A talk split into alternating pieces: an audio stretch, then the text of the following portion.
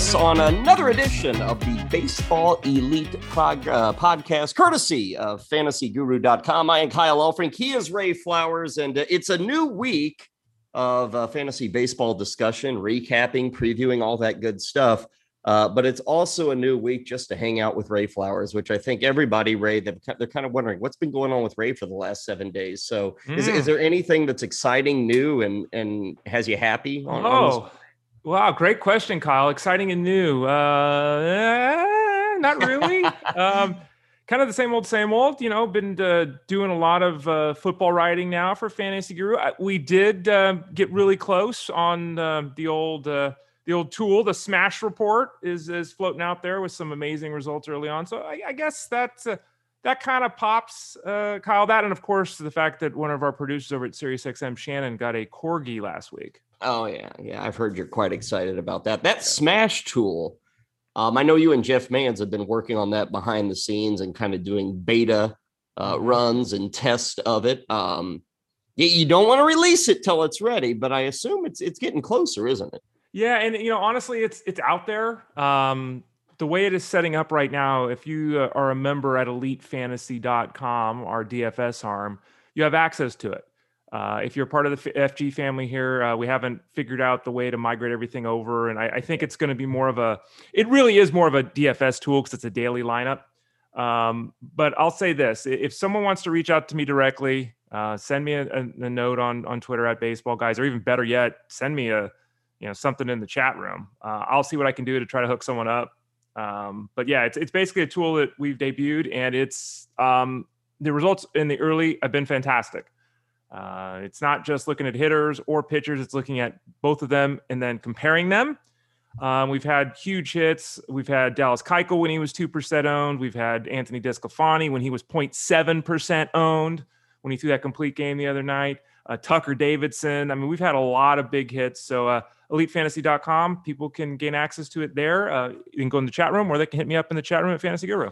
And I think next week we'll dig into that a bit more and kind of talk about some of the tools and some of the aspects and, and kind of, um, you know, r- run through everything that is available. But uh, we'll give it a week for people to kind of mess around with it. Ray can find out what people are wondering about, and uh, we'll tackle it here on the podcast. As for this podcast, uh, let's run through our starting nine. We're going to begin things with MLB supposedly ready to go after pitchers who are using the sticky stuff. What is a fantasy player to do? We will discuss that. Uh, we'll take a look at some other leaderboards today. In the two spot, we'll take a look at uh, pitchers who are doing well with BABIP or barrels per plate appearances or called and swinging strike rates. So we'll take a look at that in the two hole. In the three spot, we'll uh, take an in depth look a player profile of a pitcher, Aaron Nola. In the four hole, the other leaderboards for the hitters, talking about exit velo, line drive percentage, uh, home run to fly ball percentage. We talk so much about the five by five categories, but we'll look a bit deeper with those uh, other leaderboards that are available. Some news and notes in the five spot. In the six hole, we'll take a look at the Sirius XM Host League, which we do every Monday uh, take a run through of the winning waiver wire bids from last night. We'll take a look at Rob Povia's weekly planner uh, article, which is available over at fantasyguru.com. We'll hit that in the seven hole and uh, highlight some of the, uh, or spotlight some of the highlights, if you will, in Rob's article. Random reference at nine, and then the stamp of approval will close things down as always in the number nine spot. Ray, let's start at the uh, top of the heap, which I guess if we were looking at the top storyline of uh, not only this baseball season, but it's affecting us in the fantasy baseball season. It would be the dominance of pitching and the lack of hitting thus far in 2021. But maybe, oh, maybe, Ray, if we're to believe Major League Baseball and we're to believe some of the things that they're going to start checking on and caring about. Uh, maybe, oh, maybe, Ray, the pitchers will start to come a bit further back to the pack and maybe we'll have a more even playing field between the hitters and the pitchers. We're hearing a lot of reporting about umpires being given uh, the go ahead. Some would call it the push to investigate players a bit more. Um, and you know, to, to just get in their face, I guess you could say about pitchers and and what are they using? Are they using anything?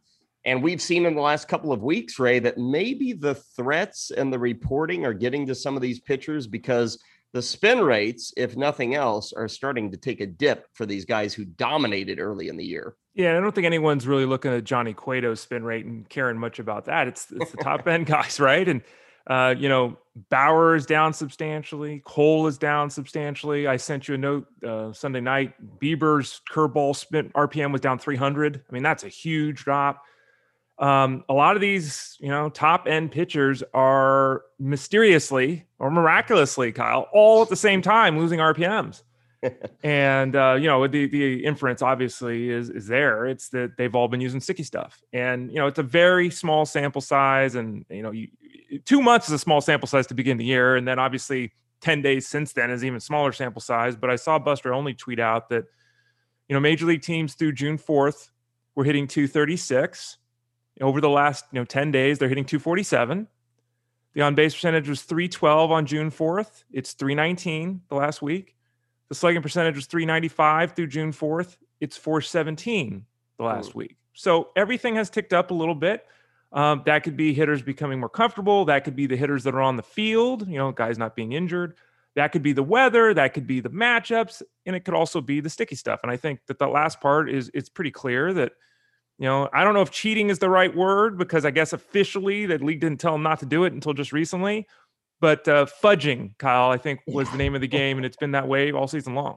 And and the names you mentioned there, Ray, it's some of the best guys in fantasy baseball. And you know, we can sit here and we can all guess as to what this is going to mean, but none of us truly know. And who knows, maybe baseball cracks down on this for like two, three weeks, and then we just all kind of move on to some other major problem in the game. You know, that's usually how it works.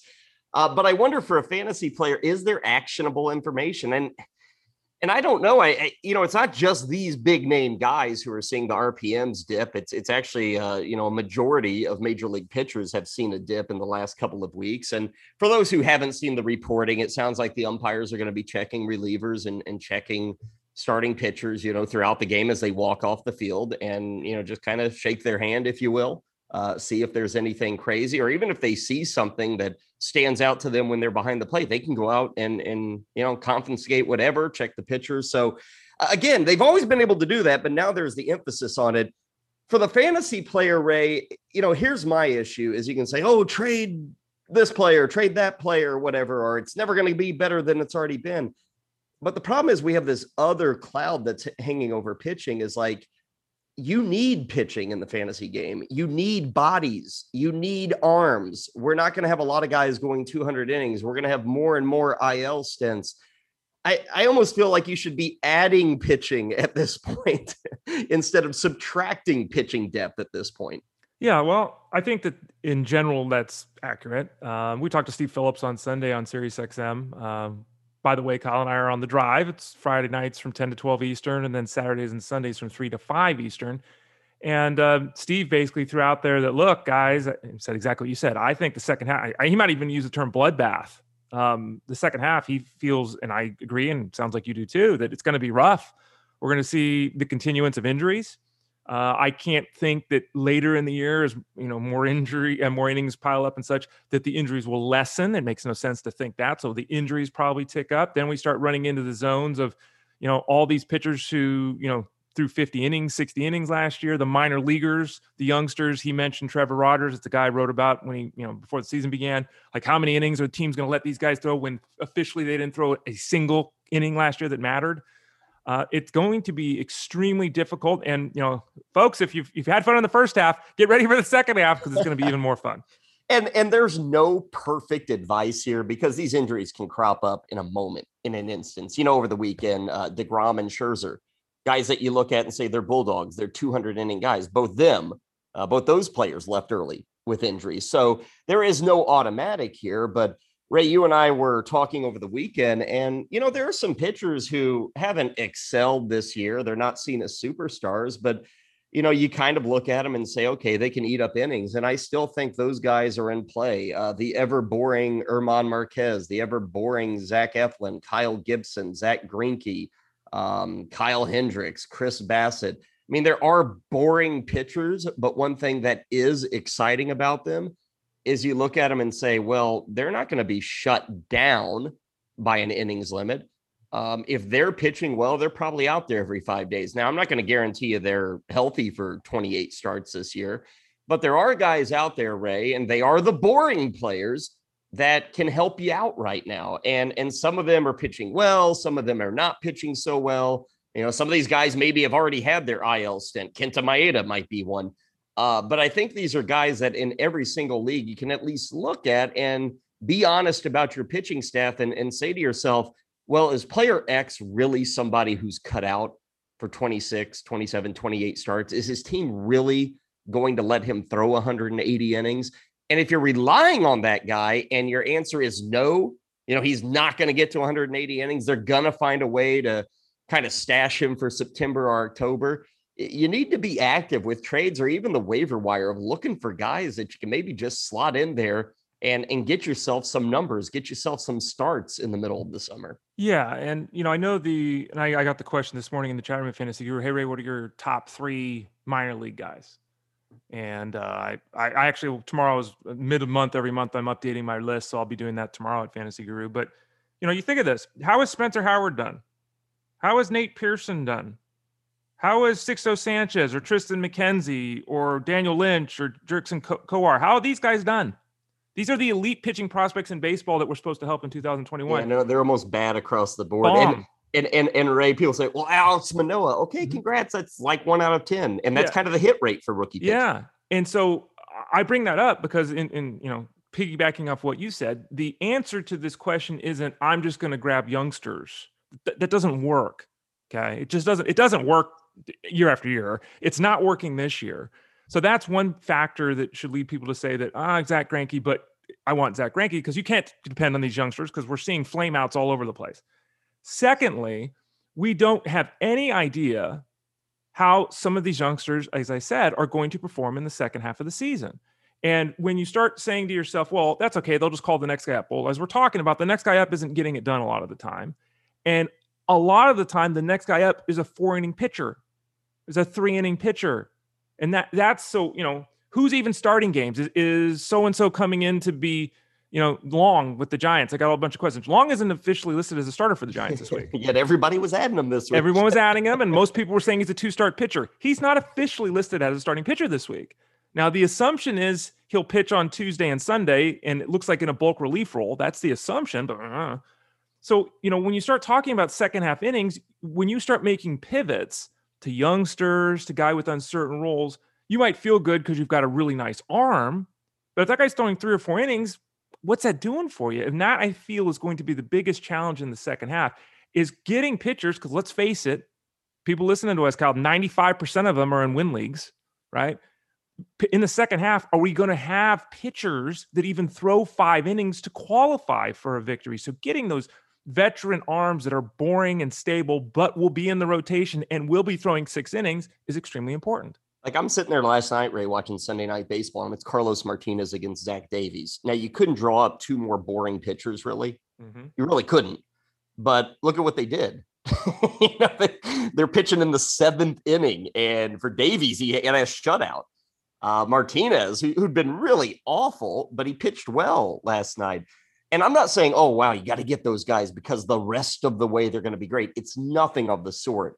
What I'm really getting at is guys like Carlos Martinez and Zach Davies, if you can hit on the starts, if you pay attention to streaming, they can help you through a season. Now you got to dump them. You can't really believe these guys are going to be like, you know, go on a six month tear or six week tear. That's not going to happen. But but the key is Ray with Davies, Martinez, veterans, rookies, pitching, all this stuff I guess the, the the takeaway I want to leave folks with understand you will have to manage this entire summer. There, there is no walking away for a week to go on vacation or two weeks and saying, I'll check it on. I'm in first place. I got this thing wrapped up. There's none of that, Ray, because it, it's like hard for anybody to go through a week um, without like even a slight injury to their pitching staff. Whether it's a reliever or a starter, there, there's always something cropping up. And, and so this is going to reward the people who stay on top of it and, and, and check things day after day. And you know, who are, um, you know, when they get to that Sunday waiver period, uh, they're thinking about the following Friday. They're thinking about matchups for the middle of the week. Um, obviously, two start pitchers, all that stuff. I, I, think this year and, and maybe future years, because I don't know if this is just a one off with pitchers and how they're going to be handled. I, I, I, think it's forever going to reward the person who stays active and stays on top of things. Absolutely. And um, I don't, know, was it you I was talking? I was talking to someone about this this weekend and I was looking at like all my leagues and I'm like, you know, second, third, fourth place in like every league I'm in. And I, I look at my teams and they're beat up, they're messy.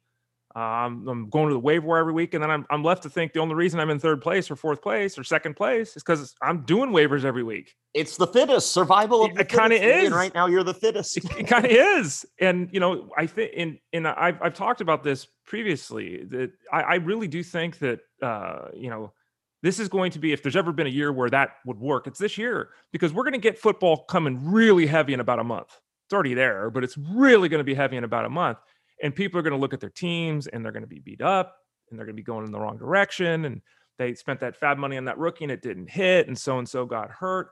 But that person that's making those three moves a week that's reading rob povia's article that we'll talk about later that's in the chat room asking us questions at fantasy guru that person's going to finish top five guaranteed. It's like a guarantee.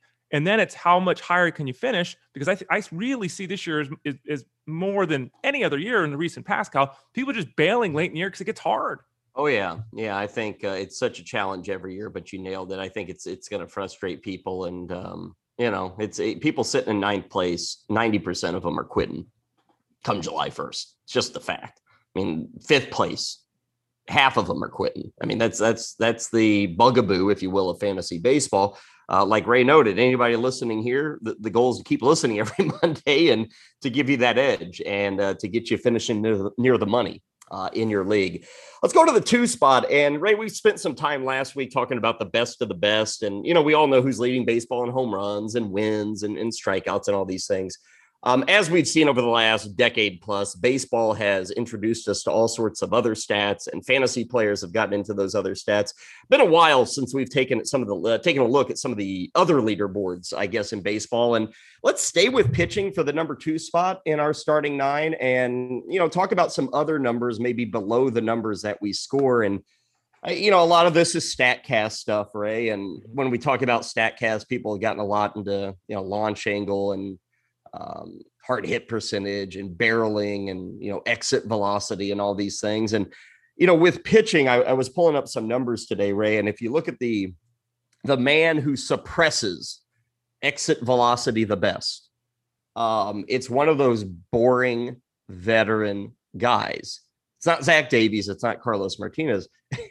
Ray, the guy is Wade Miley. 84.1 is the average exit velocity off of a Wade Miley ball put into play. Now, why is that? Well, some of it, Ray, is he doesn't throw hard, so it's harder to, you know, it's it's harder to drive an 88 mile per hour fastball 102 miles an hour. It's just hard to do that. Uh, but Wade Miley's at the top of this list. Ryan Yarbrough, Max Fried, Corbin Burnes, and Zack Wheeler, and that's that's pretty impressive for Burnes and Wheeler, Ray, because those are guys who certainly throw the ball hard, and uh, they're top five right now in exit velocity uh, allowed.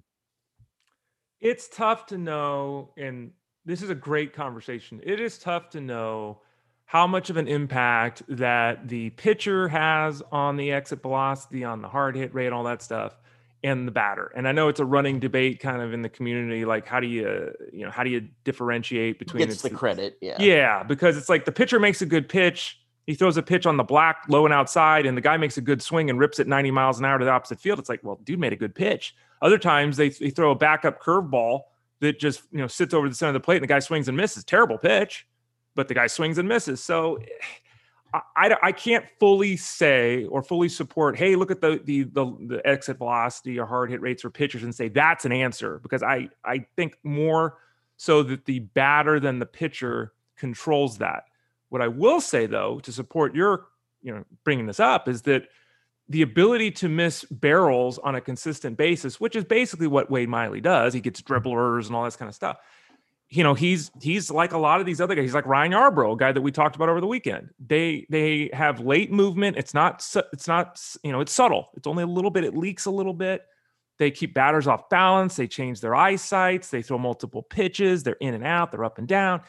So they pitch into it and they in essence confuse the batter a little bit that they're you know not don't mistake me that Wade Miley's some magician but they they you know it's different than throwing 97 slider 97 slider you know it's it's different it's a different kind of at bat and so these guys that quote unquote pitch are intriguing because a lot of them don't get hit very hard yeah.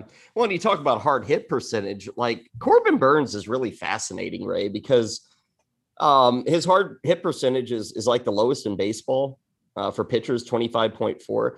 Like his swing percentage is so low too. And, and we all know the story with Burnes, He doesn't walk anybody. So it's like, you know, he's around the plate, but guys aren't swinging for whatever reason. It's really weird. Like Corbin Burnes can get away with what he's doing. And I guess it speaks to, you know, he's found a key to something this year. But if you look at some of these StatCast boards, Corbin Burnes is really all over the, you know, top five, top 10 on so many of these lists. Yeah. His uh, RPMs went way down on the weekend in his last start. Uh, so, um, so you're saying a month from now he yeah, won't be here? Well, he might still be if everyone else comes back to the pack, as Burnes does have great stuff yeah, it, it is really interesting. I mean, you you look at it Burnes and, and what he accomplished last season, and it was tremendous. It was just tremendous. And then you looked at, at this year, and it's at another level. You can't go from tremendous to another level, but he has.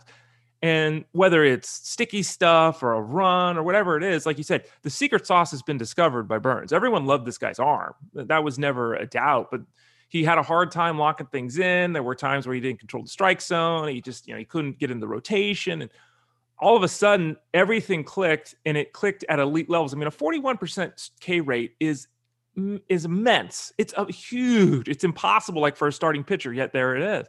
A 4% walk rate, in this day and age almost impossible for a pitcher to have that. Yet he, you know, famously was doing that. He didn't walk anyone for what, 6 starts, whatever the hell it was. And, you know, he he does everything he gets 51% ground ball rate like everything all the pieces are there it's much easier to say that he will have furthered success in a guy like wade miley because the stuff is better the dominance is better but there's still a lot of pitching that has to be done and we'll see how things level off because they're at such high levels with corbin Burnes. there's only a couple of guys in baseball that could do stuff like this and you wouldn't think that it's absolutely bonkers you know, one last number here, Ray, um, on the pitching side for for some of these advanced leaderboards, if you will. Uh, about a month ago on the show, we talked about the called strike uh, or the called plus swinging strike percentage because it was popping up everywhere and people were in love with it. And if you look at that list right now, and you look at the top guys in baseball, like the top ten, it's you know Jake Degrom's number one, Bieber's on there, Glasnow's on there, Cole's on there. Uh, Urias with nine wins, he's on there. Clayton Kershaw's on there. Max Scherzer, like it's it's huge name guys. Um, what I found interesting about that is Jake Degrom. This speaks to his greatness. His swinging strike percentage, Ray, is over twenty one percent. Yeah, which is bonkers because you know even these other guys who are up there with the overall called strike and swinging strike percentage Ray, they're all like 16 or 15 or 14. Jake DeGrom is over 21%. I think Glasnow is number two in baseball at 17%. Like Jake DeGrom, I guess, again, here's another number that just proves you how kind of ahead of the field he is right now. Yeah, and it is really remarkable uh, that it, everything about DeGrom is remarkable. Okay, I mean, let's just say it. Not the least of which has been that – he just like we were talking about with Burnes, he's hit the level of greatness has DeGrom, and it he's still inching upward. Like it's just you can't. I mean, he threw 95, then it was 96, then it was 97, then it was 98, then it was 99, now it's 100. He's throwing harder each year he gets older. Like these these things just don't make sense. And when you you know you look at the since well you look at forever, and I, I don't mean that forever, but I'm looking at the 21st century in the swinging strike rate. The number one mark of all time was Jacob DeGrom last year. Of course, that was a shortened year at 21.6. This year, he's 21.2, as you mentioned, Kyle. No other pitcher ever has been at 17 and a half. Wow. Yeah. Huh. Yeah. Right. So he's basically, I mean, and you can look at last year and this year, stick them together. He's at 21 4 or whatever. And that's basically a season worth of innings almost, right? No one's been at 17 and a half. And no that. one's at 17 and a half this year, except yeah. It's, it's yeah. Nuts. I mean, it's so what what he is doing is not he is Burnes, but he's proven that's who he is, which is just amazing. There are only 24 pitchers in baseball right now who have uh, 30% or higher called strikes and swinging strikes combined, the percentage. and and again, big names, but Ray, there are other names here. Mm-hmm. Um, Robbie Ray is number 12. Uh, Joe Musgrove, seven. Rich Hill is number eight. Kikuchi is 14. Austin Gomber is 16th. Uh, Charlie Morton is 18th. Adam Wainwright is number 20. Uh, Dylan Cease, 23. Steven Matz, 24. You know, there's some names there, Ray, that are not superstars. Like, you know, Adam Wainwright, we were talking about these boring vets. I mean, literally, maybe the most boring dude in baseball, in, in fantasy baseball, Adam Wainwright but there's something to be said for maybe making a trade for Adam Wainwright just because you feel good about him, you know, throwing strikes, making starts, eating up some innings. He'll have clunkers, absolutely, but he's just a boring dude who can maybe be your fourth or fifth starter for the rest of the year. Yeah, and I mean, you look at his last three, four, five outings. You know, like you said, there there's always the, there always is that hiccup with him, and and usually always. the hic, hiccup yeah. is not awful, right? It's not he's given up ten runs like Carlos Martinez but there's a rough game or two. But the the advantage that he has, A, is he throws innings, going back to your point earlier. This is an innings guy in Wainwright, even his age. B, he doesn't really beat himself with the walk. So, you know, he's not one of these guys that's putting four guys on base every time he takes the hill. And C, there's a, there is a level of consistency with him. And it's not anything elite, but it's just solid. He gives his team a chance to win. He gets a chance to pick up victories. He goes deep into games. So yeah, he's he's a very boring guy who could be on waivers. Um, two other guys that you mentioned, I just want to throw out just so everyone remembers. Kikuchi was third on my list of breakout guys this year. So he's fulfilling that expectation pretty well. And then I'm going to say, and I'm just going to put this out there, Kyle. Of all the guys you could talk about, we talked about Burnes, we talked about, you know, uh, DeGrom, all that. Is Robbie Ray the most impressive pitcher in baseball this year, given last year? I mean, think about think about this. His ERA is half of what it was last year. His walk rate is a third of what it was last year. His strikeout to walk ratio is double his career mark. He's got a 1 1 whip. Robbie Ray has been fantastic. If Robbie Ray's numbers were Max Scherzer, you'd be would you even be disappointed? I don't think you would, Kyle. I, I don't know where this came from because last year was such a mess for him. But Robbie Ray this year has been really amazing. I remember saying this about Ray. If you go back, you know, he was traded for um, Toronto, went out and got him. And it's not like overnight he became this kind of pitcher. He was, you know, pretty mediocre even with the Blue Jays, a little better than he was with the D backs last year, but mediocre overall. And then, Ray, you got into to the offseason and like literally on day one, the Blue Jays inked him. Mm-hmm. They brought him back. Yep. They're like, we're keeping Robbie Ray. And I said to myself, man, they must feel like they've got something figured out with Ray. And I, I, maybe you know I'd have to dig into it more and kind of see what. Yeah, credit to the player, but I think the team really knew that they could uh, unlock uh, whatever was hindering Robbie Ray. So that's good to see. Um, now another name on this list, and, and we'll get to hitters with advanced stats, but number three on our starting nine is a player profile. Um, Aaron Nola is one of the 24 pitchers who has a called and swinging strike percentage of over 30%. He's number 22 on this list. Um, just a smidge. Actually, he's even with Carlos Rodon. Um, a smidge behind Trevor Rogers, a smidge behind Lucas Giolito. Uh, Yu Darvish is just a bit ahead of him. Ray, I bring up all those other names because I think Aaron Nola, for the most part, anybody who owns him this year, they're saying, yeah, he's been okay, but kind of been let down by Aaron Nola. Obviously, Zack Wheeler has kind of surpassed him um, as the guy in the Phillies uh, rotation. But coming off a Sunday where he was very dominant, I mean, he totally shut out the New York Yankees. I thought we'd give a, a, rundown of Aaron Nola, and and I wanted to touch on him, Ray, in our player profile because again, I think the general feeling is ah, very ho hum.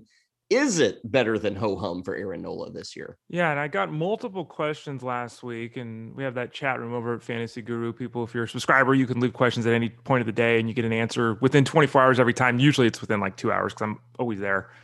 But um, someone, and this was a continuance of things I'd seen on social media. Someone says, "I'm going to drop Aaron Nola this week," and I said, "Whoa, whoa, whoa, whoa, whoa! Let's not do that." And so last week I wrote an article. Uh, it was on what day was this? Uh, June 9th. And the, the headline, the sub headline is What is Wrong with Aaron Nola? And I don't normally do this with a guy of Aaron Nola's stature because I, I kind of figure that people are disappointed, like you said, but you know, it's Aaron Nola, and that wasn't the way it was going you know, and so this is before he goes out and throws seven and two third shutout innings. Okay, this is before that game. I pointed out his K rate is better than his career mark. His walk rate is better than his career mark. His strikeout to walk ratio would be a career best. His whip was a hundredth better than his rate the last two years and only four hundredths above his career mark. So identical there. Um, if you look at the batted ball info, um, his hard hit rate this year was below the last two years. His exit velocity was only up a tenth. His barrel rate was up less than it was like 0.6 or something up. So the batted ball info basically all the same. Um, and you look at everything, and, and, it, and there's more data here in the article, but it came down to two facts. One, he was struggling in the first inning, and two, he wasn't commanding his fastball. Now, the struggling in the first inning, he's he's never been great in the first inning. He's one of these guys, I guess, that you know takes a while to get into it. But the, the you know having an ERA of six nine in the first inning is stupid. Like you know, it shouldn't be that. The number's two and a half runs below that for his career. But the most important thing was the fastball command. And I had quotes in the article from Joe Girardi, and I looked at the data, and, and that basically what it was, Kyle, that this, he just wasn't commanding his fastball. And, you know, if you, we talk about this so much, the difference between being ahead 1 0 and being as a batter or being behind 0-1, it's huge, especially for a guy like Morton who's got the curveball. I mean, Nola's got the curveball and everything. So I really think, as I noted in the article, he was just off and it all snapped back into place the last time he was out there. Well, and, and one thing I'm going to point out about Nola, um, back on May 8th, so about five weeks ago, he had a 289 ERA. He was three and one. People were happy, you know, for the most part. What happened since then? And Ray, I got to say, he had seven starts, and I'm looking at these seven opponents, and I'm like, he survived against him. He, he it, the schedule has been pretty brutal for Aaron Nola. Um, and here it is. I mean, on the road at Atlanta, that's a good hitting lineup. I, I, know they're not winning, but that's a lineup with Acuna and Freeman and Albies and a lot of guys going well right now. So that, that started on May 9th. Then, Ray, a game in Dunedin against the Blue Jays. We know how that ballpark plays. Uh, game against Boston, a fearsome Boston lineup, especially at the top. Road trip to Miami. Okay, there's a break you know, eh, down in Miami, that's a great place to pitch. Then a road trip to Cincinnati, terrible place to pitch. And then back to back games against the Braves again, and then the Yankees yesterday. Like Ray, that that's his last seven starts. Like I'd say it's six of seven where good offenses are like bad places to pitch. And he had a 4 6 ERA. Like, you know what? I give you a pass. You know, the only bad game was maybe the first one there where he gave up five runs in four innings against the Braves but I, I think the schedule really jumped out and kind of bit him. Um, I, I still think, just like you laid out, Aaron Nola is Aaron Nola. It's just the schedule did him zero favors over the last month and a half. Yeah, the only issue with a guy like this that really concerns me is health. And you know, I, I mentioned this article. Maybe there's something going on, but my my assumption these days anymore is if there is something going on, the guys don't pitch. Like I, I, you know, right? The team just doesn't either. The I think it's usually the team, but they just don't pitch. So I, you know, and I, I, this is not including his last start on on the weekend. It was the nine starts before the, the nine starts before that. I pointed out in the article, his ERA was four nine seven.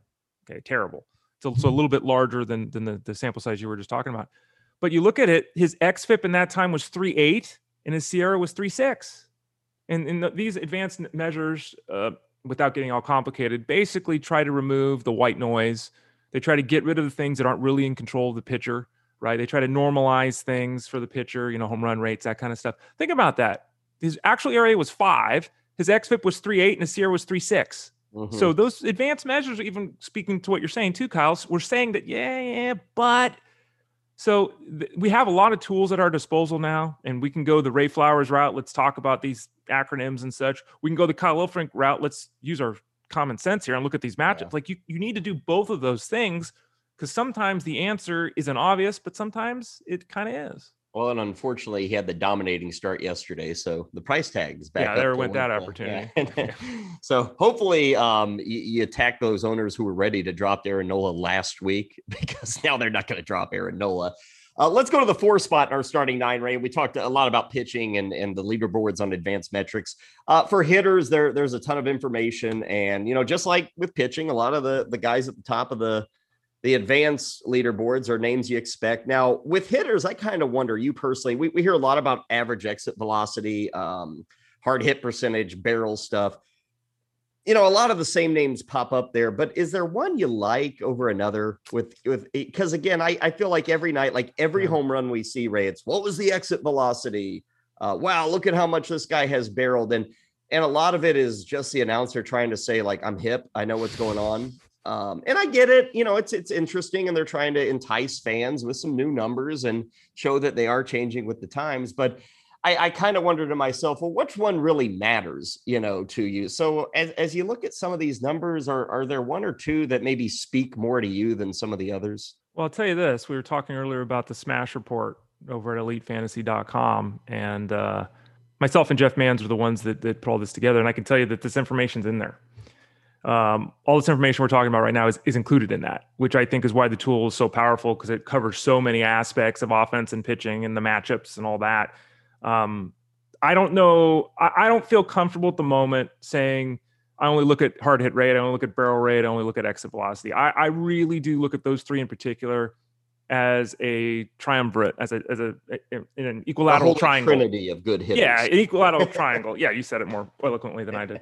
That, I mean, I really do, and and so I, I you know, regression models, eh, you know, you can get all in the weeds if you want, but I, I would say that as a convey as a as a user of the data, someone who follows the work at Fantasy Guru or us on Sirius XM, you want to pay attention to all 3 mm-hmm. and you don't want to discount one on the other. I I I I love finding a scenario where well, why is this guy's exit velocity down, but his hard hit rate is up, or vice versa? So sometimes to me, it's almost more about do all three of them line up together in a way that makes sense? If one of the numbers doesn't, let's investigate and try to find that out. So I almost use them to exclude or include variance, if that makes sense, because they don't. All three of the numbers don't always match, and that's very intriguing to me.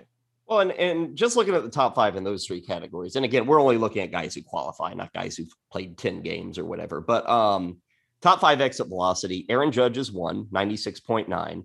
Then Vlad Machado's three. Very interesting, right? Acuna's four and Ohtani's five. Now, Ray, I would say again, this is the exit velocity average.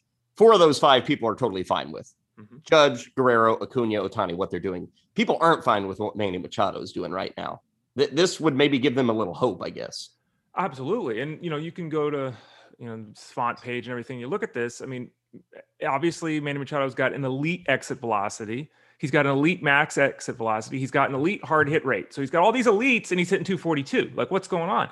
This is a perfect example of a guy who you know, 10 years ago, we would say Manny Machado is just not getting it done this year. And, you know, maybe the announcer says, I could swear he's hit more line drives than normal, you know, and we'd all be like in that air. Now we know, like we can analyze the data, and his exit velocity right now is a career best, and it's up multiple miles an hour. Like that's a big jump.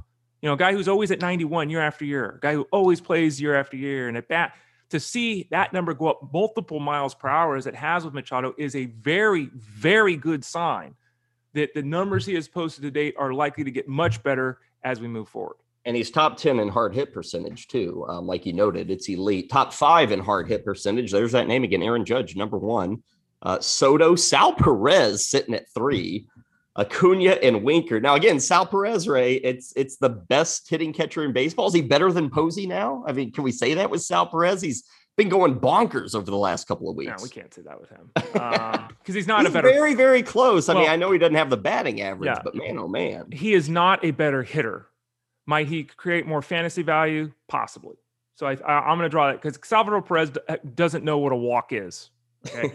I, I was funny. I read an article that was written about him over at the Athletic last week, and it basically it sounded like, and I know this isn't true, but it sounded like this offseason was the first time in his life that Salvador Perez actually tried to take what he knows as a catcher and use as a hitter because he basically just saw the ball and swung at it. I mean, that it's like he it seems like he has a plan now, and it's like, bro, you're a pro athlete and you didn't really have I mean, I you know, again, I think it's too simplified, but it basically just sounded like a guy who hacked who now says, hmm, if I can get an 0-1 uh, 1-0 count. Uh, so he's he's been phenomenal. We've talked about him a lot, you and I. The the resurgence he's had. The Statcast data says this dude mashes.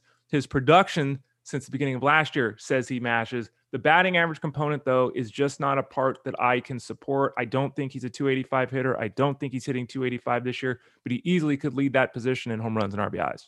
You know, I was looking at these advanced numbers and these leaderboards uh, this morning, Ray, and you know these numbers we're we're just talking about here. Um, I'd say in the last three or four years, they've really taken off. I remember when you and I you know, started doing all this stuff, um, you know, 12 years, 14 years ago, we, you know, hang out, do radio shows, all that stuff. Uh, we didn't necessarily have that information, but we we always talked about like line drive percentage mm-hmm. and home run to fly ball ratio. Mm-hmm. And yep. and now I feel like we never talk about that. yeah. You know, it's just like, yeah. what, what, are you talking? And I, I, thought I'd just throw this out there because I'm as guilty as the next guy. I, I hadn't looked at the leaders there.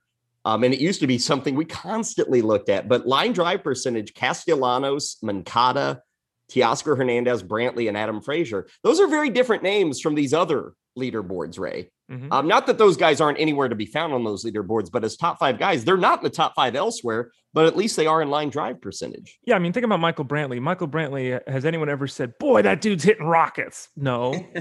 but boy, is that dude hitting 300? Yeah. You don't hit 300 year after year by luck. I mean, you just, that's not, you can't do that, right?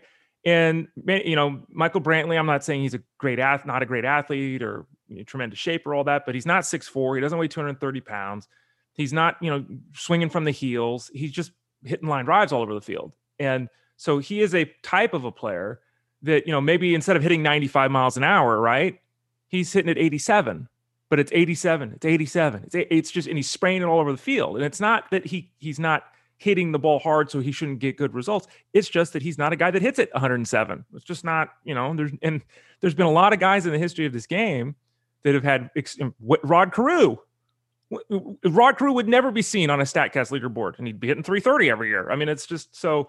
Yeah, there there are definitely players that slip through the cracks if you get too narrow in your focus. That's why it's always more important, as I was saying. It's never you never look. Because people ask me what one thing. You never look at one thing. You look at one thing to lead to other things, but you've got to look at everything because most players just don't fit easily into boxes. And quickly on the home run to fly ball percentage, um, you guessed it, Vlad Guerrero is number one. And Ray, you've talked about him before. And man, how's he doing it? It's it's hey, he's a good player, but the home runs, uh, you have to expect that to level off just a bit. But another couple of other things, like Javi Baez is number two there, and Jared Walsh is number three. And Ray, we talk all the time about, you know, Vlad hits too many ground balls. The, the number of ground balls Baez and Walsh are hitting. I mean, Jared Walsh is near 50%. Yeah on on his ground ball rate. Now, I, I bring those guys up. They're good players. I'm not saying these guys are dumpable or anything, but like Ray, those are those are ground ball percentages higher than Vlad. Mm-hmm. Um, and again, they're home run hitters. Another guy on this top 10, Avi Garcia, is over 50% with his ground ball percentage. I, I just throw this out there. Baez, Walsh, um, Avisail Garcia, and kind of got to worry about their home run totals too, I guess. Absolutely do. And just as a quick, you know, refresher course on home run to fly ball ratio, if you're having a mark over 25%, that's like all star level. If you have a mark over 30%, that's Hall of Fame level. There are two, three guys a year that have a 30% home run to fly ball ratio. You know, historically speaking, there was there was a long period. Of time. Right now we have four, by the way. Right, right. Number, and yes. so, and Walsh is one of them. And so when you have a mark that again, I'm not saying that flippantly. If you have a mark over 30%, that's a Hall of Fame level number. Now, the issue with that is obvious, right? Not many guys are Hall of Fame level players. But secondly, when you then look at a lot of these guys, and you, you did a great job there highlighting some guys, and we'll just talk about Walsh. When you have a home run to fly ball ratio that high, and you know it's going to regress, just it will. And then you look at that ground ball rate, and as you noted, see it 50%, we got a problem. Because if the home run rate regresses, and it almost certainly, like 99.9%, it will regress and we have a player who's hitting half his balls on the ground, bye bye home runs, just bye bye. And so you you always again looking at multiple things. You want to find a guy that has a low uh, a higher fly ball rate, a more moderate home run to fly ball ratio. Then they have more staying power because they get more, more balls in the air. Even if their home run to fly ball ratio is down a little bit, more balls in the air. Jared Walsh, Vladimir Guerrero, these guys don't lift the ball enough to be 50 home run guys, to even be 40 home run guys. Franmil Reyes is another one of these guys who hits the ball extremely hard, hits 50% of the balls in the ground. Hitting 40 home runs with that approach is almost impossible to do. So keep that in mind with some of these big guys. We're going to see a slowdown in the home run rate from some of them. Well, so let's risk it, Ray. Let's talk about Walsh. Uh, 14 homers through 63 games. Mm-hmm. Um, he's played almost every game for the Angels this year. Um, people are going to look at that and say, okay, 35 home runs for him, 35 to 40 would you say maybe 28 to 30? I mean, would you make that kind of prediction on Jared Walsh with what you're seeing right now? I would feel much better 28 to 30 than 35 plus. Absolutely. Okay. And not, not, you know, 51%. I'm like 75% on hmm. that lower number. So yeah, I, I put high. I was thinking, I was thinking 30, 31 when you were, so yeah. that's right in the area that you were talking about. I, I would be very surprised if he got to 35. Let's go to the five spot in our starting nine, hit you with some news and notes. And usually we just pummel you with injury after injury. And although, Ray, I will start with injuries, it's like actually good news for injured superstars. Um, Acuna, DeGrom, and Scherzer, we had scares over the weekend with all three, but all three appear to be fine. Um, who knows? Some of these things could be lingering. Maybe we're talking about them two weeks from now. But it sounds like all three of them who missed time this weekend are going to miss uh, going on the IL. Yeah, we'll see. We'll see, Kyle. We're recording this at eight forty-five in the morning. But yeah, that's what we're hearing, which again is a big surprise because it didn't look like that when the injuries happened. We certainly we talked about the deGrom and Scherzer things, so they basically were happening live while we were on Sirius XM. Very surprised with deGrom issue, but it seems like everyone's confident he'll be okay. Okay. Um, Stephen Strasburg is another story. Still doing nothing with his shoulder problem. Um, so I guess it's not all good news for the superstars. Uh, Mitch Haniger considered day to day. He left with a bruised knee. Michael Pineda pulled in the fourth inning with a forearm issue. Uh, good news: both Luke Voit and uh, Jeff McNeil have begun their rehab assignments, so we could see them by the end of the week. And did want to throw this out there: Cincinnati set to promote uh, Hunter Greene to AAA. And Ray, that's, you know, you talked about it earlier. Rookie pitchers have not been a way to make money this year, but that's not going to stop people from maybe thinking about stashing Hunter Greene right now. It won't. And I mean, when you throw 102 miles an hour, I understand that. That's kind of hard. Uh, Greene's basically had his last two years ruined by uh, injury and then COVID. Um, so, you know, how many innings can he pitch? All that kind of stuff. He will almost certainly see the big leagues this year. He might be used as an opener. Uh, he might be used as a bulk reliever. I don't think we're going to see him out there starting games and throwing six innings for the Reds. So I think that will diminish his fantasy outlook. But uh, he could be a, a, Michael Kopech type of guy. He could be that level of a producer this year, and I wouldn't be shocked. Let's go to the sixth spot in the starting nine. Uh, checking in on the winning waiver wire bids. Uh, we've talked about managing how important it is um, in our Sirius XM host league, which both Ray and I are competing in. Uh, Ray's a little more competitive than I am right now, but um, I have improved in the last couple of weeks. Uh, Ray, we always like to check in on the bidding, and I got to say, Andrea Lamont, who uh, people might know her from the uh, Lady and the Legend with Lenny Melnick over on Sirius XM. Um, Andrea must have found out she had a lot of money laying around this week. Um, what'd she get? One, two, three, four, five, six, seven winning bids off the waiver wire. And Ray, a lot of people uh, hear that you know Max Stassi was one 45 bucks. Uh, Vlad Gutierrez with the Reds 75. She went to 122 on Patrick Wisdom. Um, so she, she was busy. Christian Arroyo, Nick Gordon, William Contreras, busy lady. That Andrea Lamont. Yeah, that Patrick Wisdom purchase was poor. I'm sorry. He's Andrea. the hottest slugger in baseball. I'm sorry, Andrea. I, I, but that was poor. The other ones totally make sense. Um, and you know, I mean, Nick Gordon's not a guy we've talked about, but Nick Gordon's come up. He's produced hits. He's stealing bases. He's playing for the Twins. I mean, that that makes sense. William Contreras has been pretty good actually. A lot of catchers. We've been talking about that. She redid her entire catching, you know, yeah. group there. He got rid of Zunino and Stallings and yeah. picked up Contreras and Stassi. You like that trade? It was it was 70 bucks to pick up those two combined. Yeah. I mean, I don't know why you'd get rid of Zunino if you have Zunino on your team because he's done exactly Mike Zunino. And, you know, he's not producing batting average, hitting home runs. Um, I do, yeah. I mean, I like that. J- Jacob Stallings is a player I've always liked, but he hasn't hit in a couple of weeks, and he's he's not a standout by any means. We've talked about Stassi and the fact that you know he's been blazing hot actually since the start of last season. So yeah, I, I actually don't mind the, the change there at that catcher spot couple of other notables uh, davidson with the braves just 11 bucks. Joc Pederson goes for 71 in that league. Uh, jed lowrie for a buck? Come on. Oh come on. Elfrink on that bidding. That's a, that's a steal jed lowrie can't give him up. Yeah i don't need him so i but that's a miss by me. I love me some jed lowrie uh, Ray, you did get involved at least a little bit in the bidding, uh, talking about the guy you touched on earlier. Um, 18 bucks for Sam Long. Yeah, it was a 12 bucks for da- uh, Tucker Davidson, by the way. He was my number two, so I didn't get him. I guess I would have won him by a buck. But um, yeah, Sammy Long, $18 out of a thousand. I'll take the shot um, this week that he does make a couple of starts. He looked good in the first time out. I dropped Danny Santana, who hasn't done anything. Um, and you know, with, with Long, I'm still not convinced. Just to put it out there to this audience, I'm still not convinced that he sticks in the Giants' rotation again. I don't even know if he's technically starting this week for the team. But when Aaron Sanchez comes back, Sanchez pitched very well before he was hurt. And Sanchez, with all his arm issues and everything, the Giants, I think, are going to say, "Hey, kid, go start and throw us four or five innings." I don't think they're going to want to use him out of the bullpen. So I don't know if Long sticks in the Giants' rotation, but I spent a small amount this week to find out. Yeah, 18 bucks for a look see uh, there with Long. I mentioned I didn't get in the bidding. I had to activate a couple of guys off the IL. Uh, Gonsolin came off the IL. Grisham came off the IL. So I had to drop other players. So didn't really have any needs this week. Um, but uh, that will certainly change. So I kind of set out the bidding this week. Let's go to the seven spot, Ray. We always like to spotlight on a Monday Rob Povia's weekly planner article. People can find it at Fantasy Guru. It's um, updated throughout the week. Spends a lot of time for those interested in prospects, which really isn't Ray. And I guess a little bit it's me. But if you're really into prospects, there's a great check in uh, by Rob in that article. Spends a lot of time going throughout some of the names and what they're doing. Uh, not necessarily saying, "Oh, go get this guy," but just an update on on how these guys are performing in the minor leagues.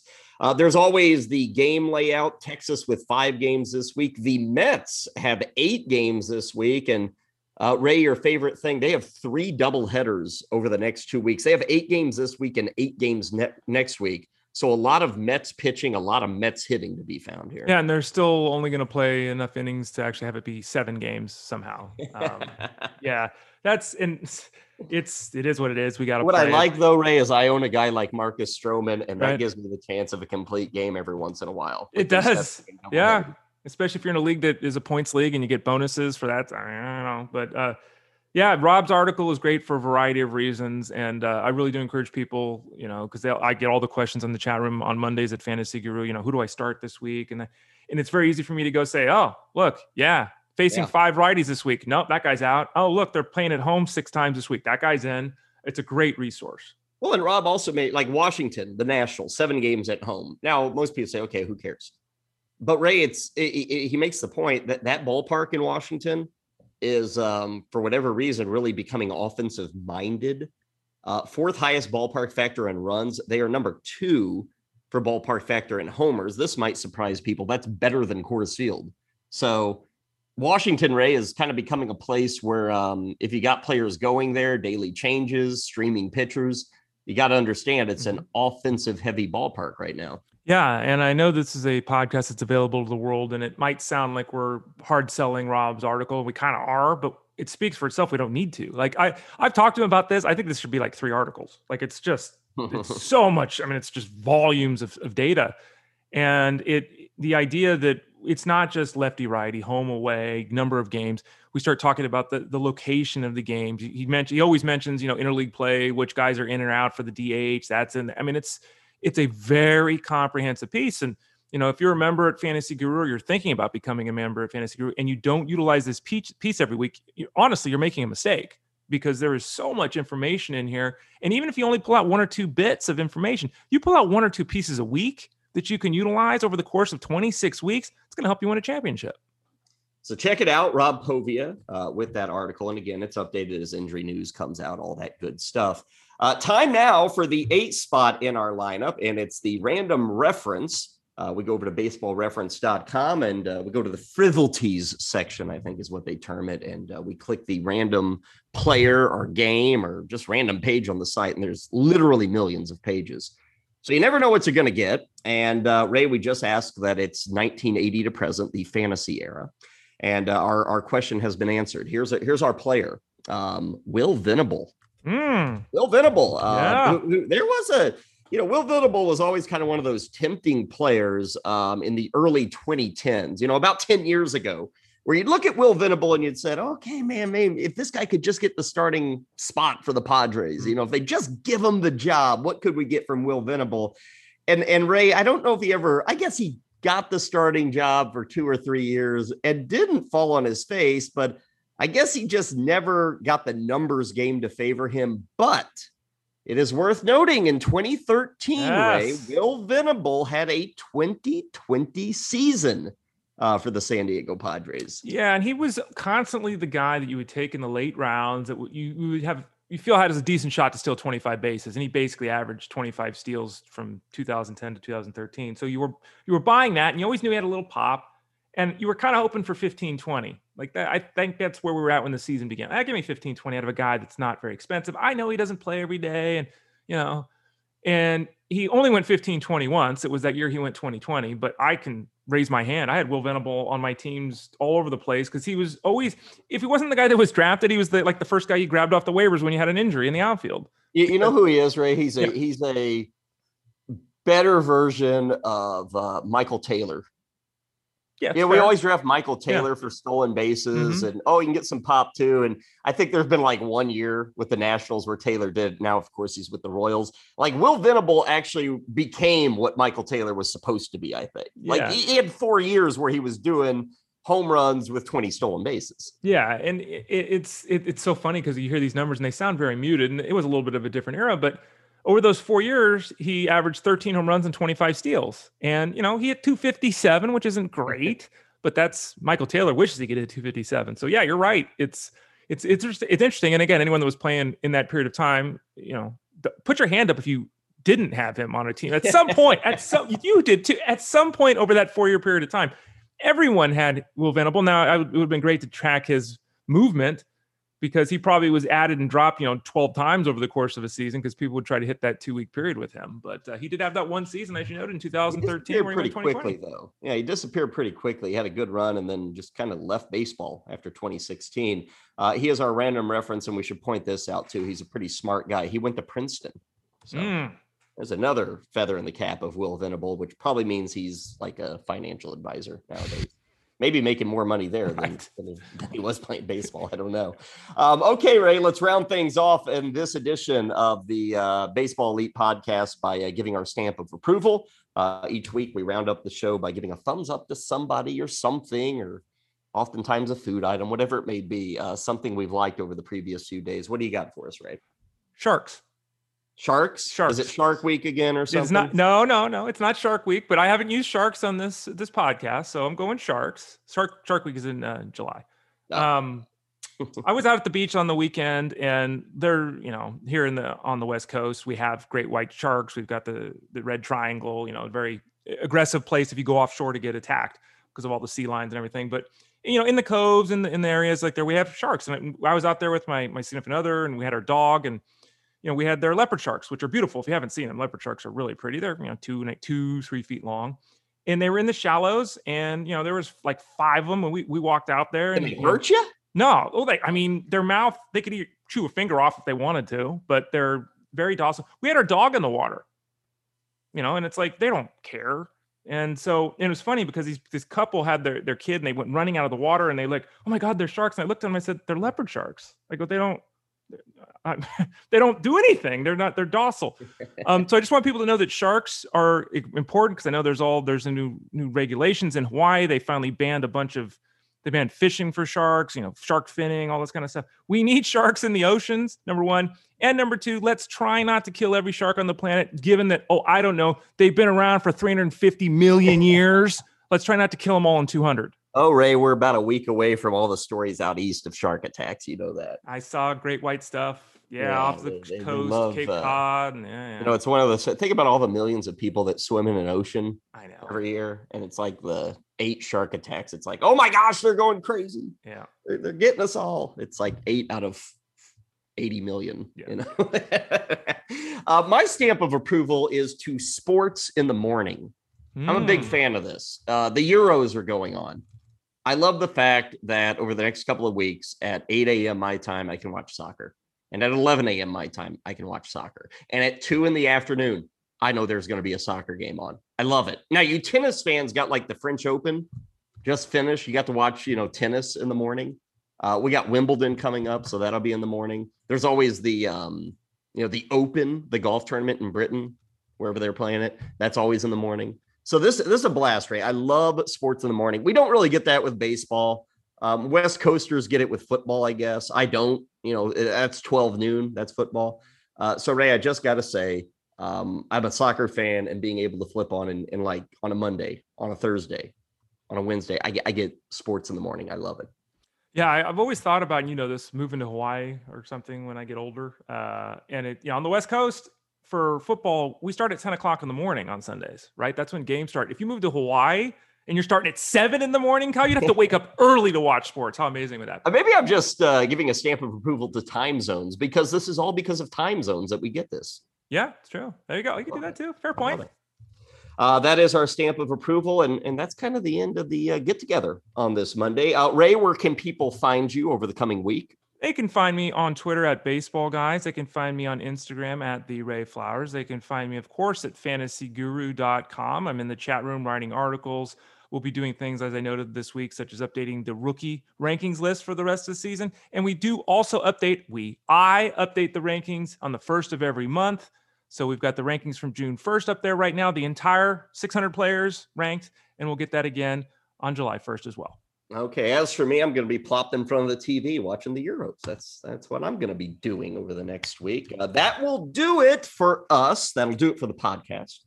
Uh, hopefully, we did it for you. We'll see you next week. Kyle Elfrink, Ray Flowers, more fantasy baseball discussion uh, to help you through the summer months. Now is where you can differentiate yourself. Believe me, people are peeling off. You're staying with us.